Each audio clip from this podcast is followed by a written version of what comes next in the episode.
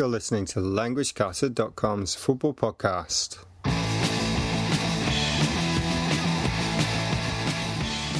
Welcome, everybody. This is the podcast for everyone who loves football around the world and those hoping to improve their English. Now, on this week's football podcast, Joe, an American football fan, shares his experiences of visiting Boca Juniors' famous ground, La Bombonera, to see the famous Argentinian side play. We also introduce a football cliche this week in our English for football phrase section, and that cliche is too good to go down. And as always, we finish with our predictions battle, in which myself, Damon, and Damien and guests predict matches each week to see who will be crowned predictions champion at the end of the season.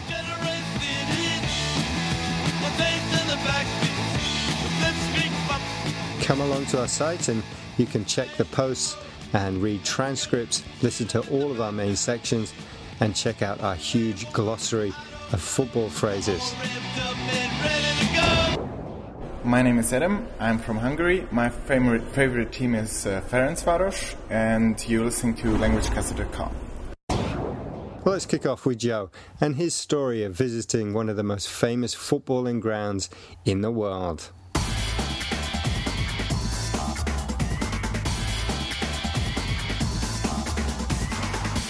In the spring of 2011, I was on vacation in Argentina with two of my best friends, Matt and Tony.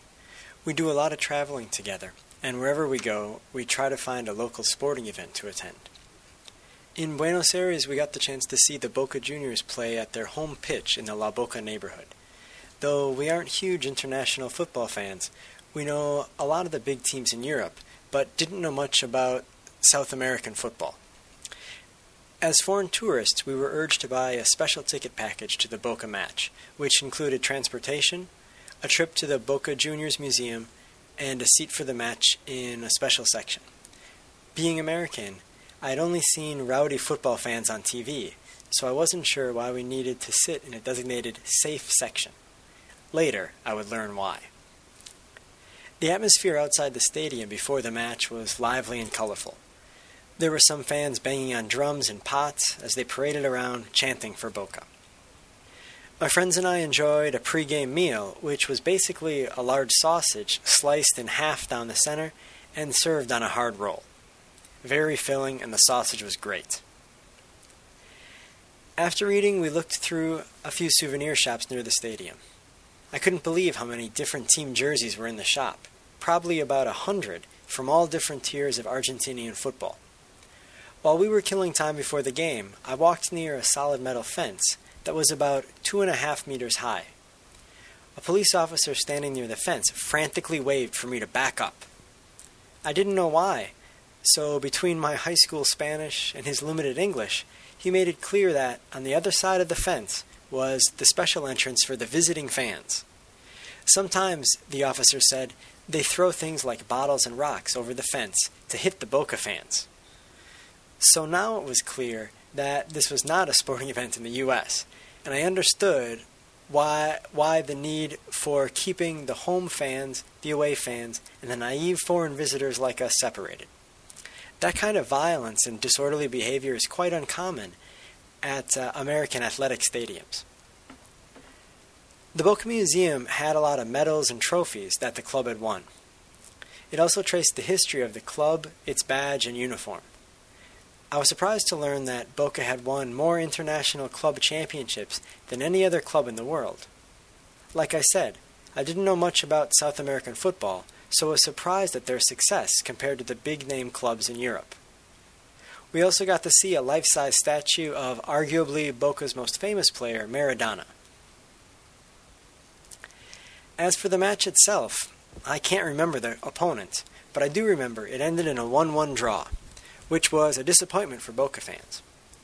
According to some fans we talked to during the match, Boca had an ace striker who was underperforming at the time, which may be why they didn't have a better outcome.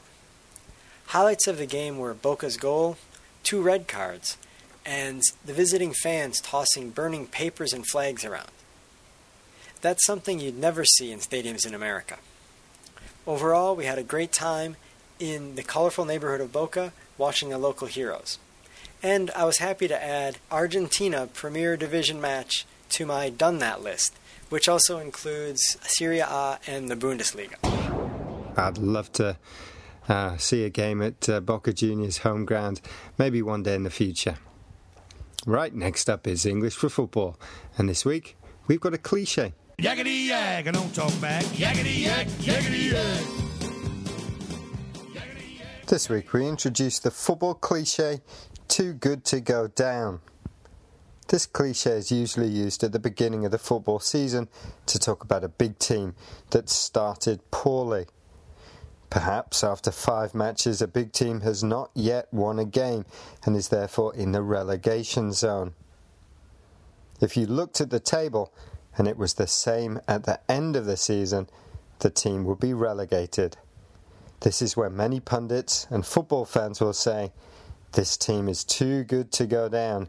They mean the team will start winning soon and will not be relegated. Or the idea of a big team going down a division is ridiculous. Now, this season, Liverpool, traditionally a big club in the Premier League, have not won a game and are in 18th position. And many people are saying Liverpool are too big to go down. However, there is a variation of this cliche. No team is too big to go down. This is used at the end of a season when a big team is in danger of being relegated. When Leeds United were relegated in 2007, many wise football pundits said, No team is too big to go down. Too big to go down.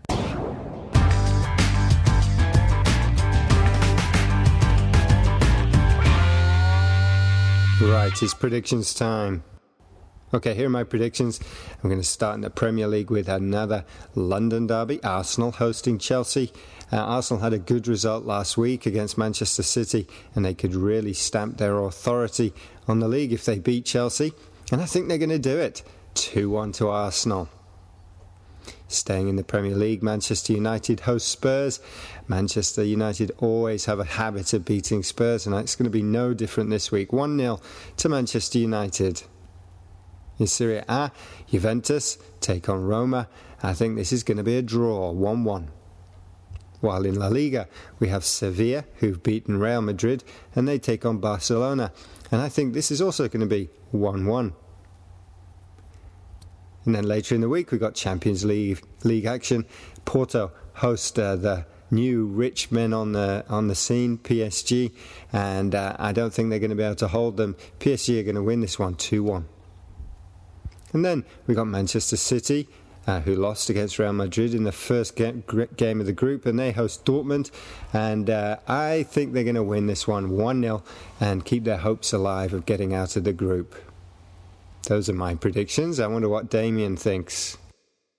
Okay, here are my predictions for the week, and we're going to start off with two big games in the Premier League. First up, another London derby. This time it's Arsenal against Chelsea, two informed sides and I think it's going to finish 1 1.